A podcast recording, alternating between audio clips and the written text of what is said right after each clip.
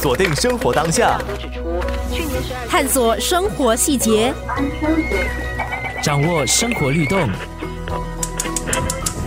生活加热点。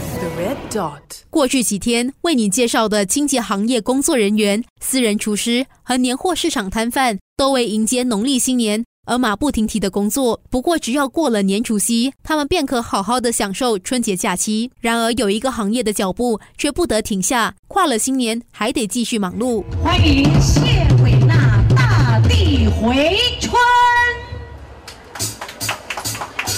新春给我来讲，它就是跟平常一样，因为我没有收工，我应该是在除夕前的四天前就会开始直接忙到农历十六、十七都有歌台，除夕差不多有四场，初一也有歌台，初二也有，初三也有，所以基本上都没有休息啊。春节也是一个工作天啊，只不过说我们也会抽空啦，带孩子哈去拜拜年。本地歌台台主立新娱乐制作的执行总监程志伟，十八年前加入歌台行业。对他而言，新年歌台在新春期间有着和放鞭炮一样的意义。新年歌台跟班的歌台是其实都是一样的，只不过说我们在新年的歌台呢，比较会听到的就是新年的歌曲，就有这个新年的气氛的因素在，比较讲究的是喜庆，仿佛就好像真的是有在那种过年的 feel 啊。在过年前，我们可以感受到气氛，也就是因为我们可以到牛车水逛啊，或者去社区的一些他们所办的那些新春夜市。可是当一开始正月初一，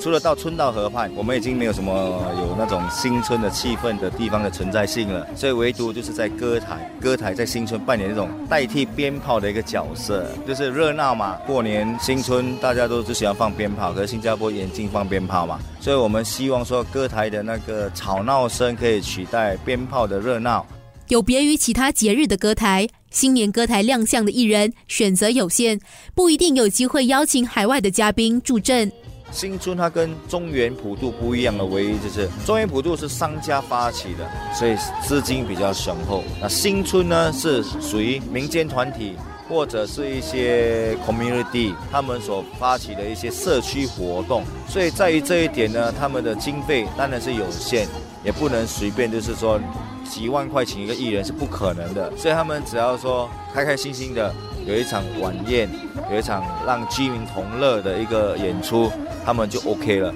所以他们也不会花很大笔的费用来做这场歌台，这一点就是跟七月很大的不同。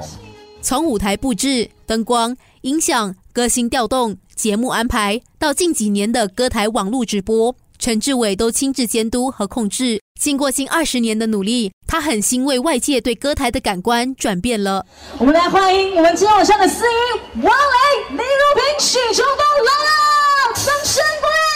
本上歌台现在每一天都在改变，每天都有别出心裁的花式花招在歌台上表演。不管我们现在怎么做，都会受到观众们。的认同跟肯定，我觉得那是最受鼓舞的一件事情。尽管线上直播歌台已经成了新趋势，并且获得良好的反响，但是程志伟坦言，在正式推出直播前，他一直存有顾虑，担心会影响现场的人潮。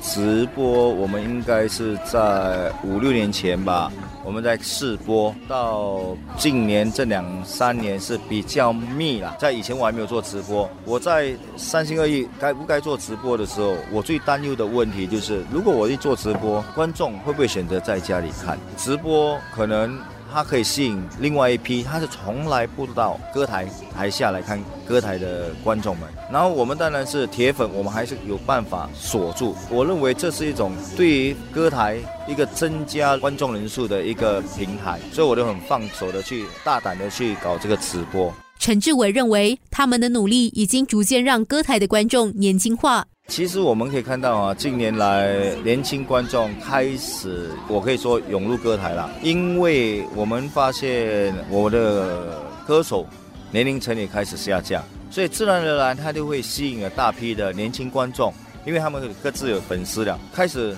年轻人多了，那我们变成就很大胆的使用年轻歌手，所以年轻歌手呢就开始大胆的尝试演唱一些比较流行的歌曲。也间接的吸引更多年轻人。以前他认为说不来看歌台的借口是歌曲我听不懂，讲的话我不明白。可是现在网络歌曲、网红歌曲，甚至现在抖音流行的歌曲，或者是现在时下时尚的东西，我们都会把它带到歌台来。我们尽量不会让观众有一点点的可以说 no 主歌台的一种做法。早在去年十二月，陈志伟就已经敲定了近二十场的新春歌台。我也不敢接，我总共推掉应该有七八场吧。那我只接了两场，而且这两场都是属于比较大型的，还有来自台湾的艺人。今年最疯狂的一天将会是在正月十二。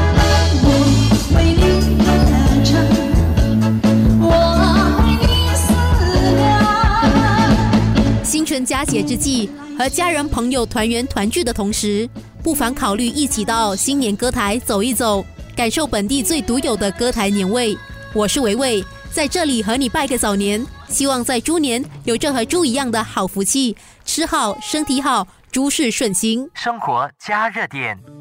一月二十八号到二月一号，星期一到五早上九点四十分，下午一点四十分，四点四十分。